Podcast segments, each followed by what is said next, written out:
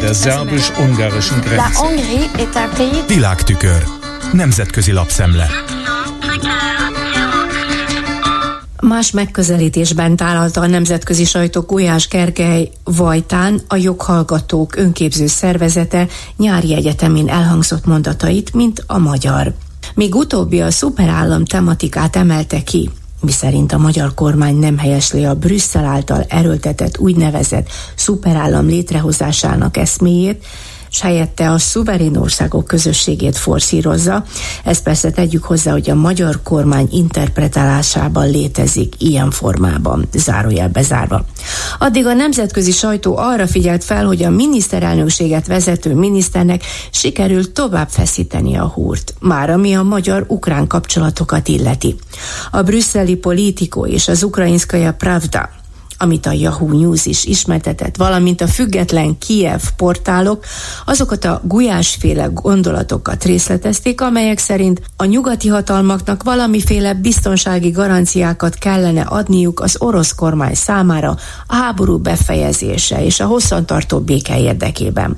És azt is határozottan állította a Gulyás, hogy nem lehet Ukrajnát felvenni a NATO-ba. A tudósítások megjegyzik, Gulyás felmondta az Orbáni leszkét, hisz a múlt héten hasonló gondolatokat fogalmazott meg a magyar kormányfő az amerikai bukott tévésztárnak adott interjúban. A politikó összeköti a szálakat is, hisz emlékeztet arra, hogy szintén a múlt héten az uniós külügyminiszterek nem tudták tető alá hozni az Ukrajnának szánt újabb, mint egy 500 millió eurós katonai segélyre vonatkozó határozatát.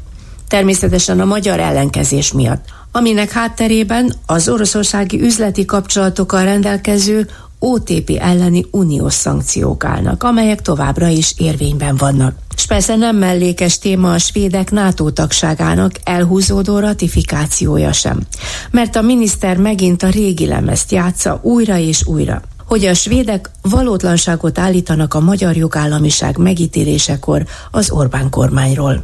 Lengyelország felszólította az Európai Uniót, hogy a határidő lejártával hosszabbítsa meg az ukrán gabonaimport tilalmat öt uniós tagország számára, méghozzá az év végéig. Olvashatjuk a Polskia Rádió honlapján. A lengyel agrárminiszter Robert Telus szavait. S a felszólítás időzítése nem véletlen, mert ezzel üzenni akart a spanyol Kordobában ma összeülő uniós agrárminisztereknek. Az öt ország, akiknek nevében is szólt, Magyarország, Szlovákia, Románia és Bulgária.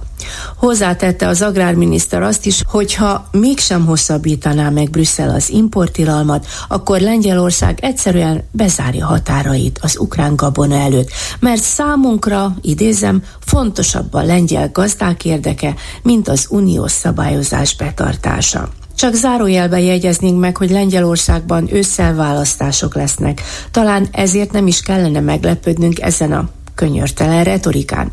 Annak ellenére, hogy Mateusz Morawiecki kormányahoz a legtöbb áldozatot az ukránok szabadságharcos győzelme elősegítéséért.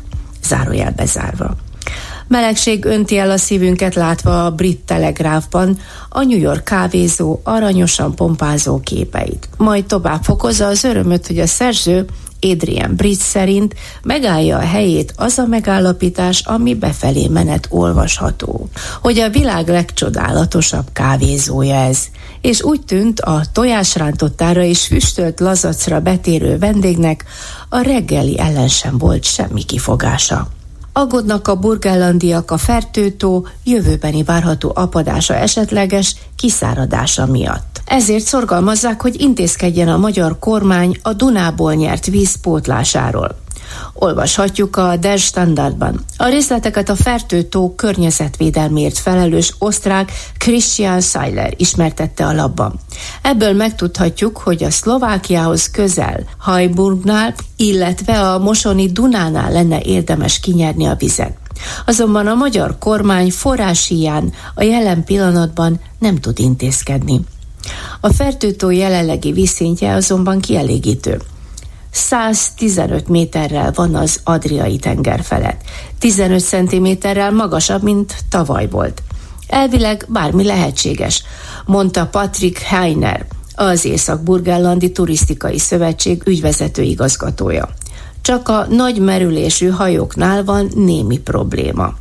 Didi Tunkel, a burgállandi turizmus ügyvezető igazgatója is hasonlókat fogalmazott meg, azt hangsúlyozva, hogy a fertőtóban egyelőre tényleg van elég víz, de azt lehet tudni, hogy a képek és a horror forgatókönyvek már nyugtalanítják az embereket.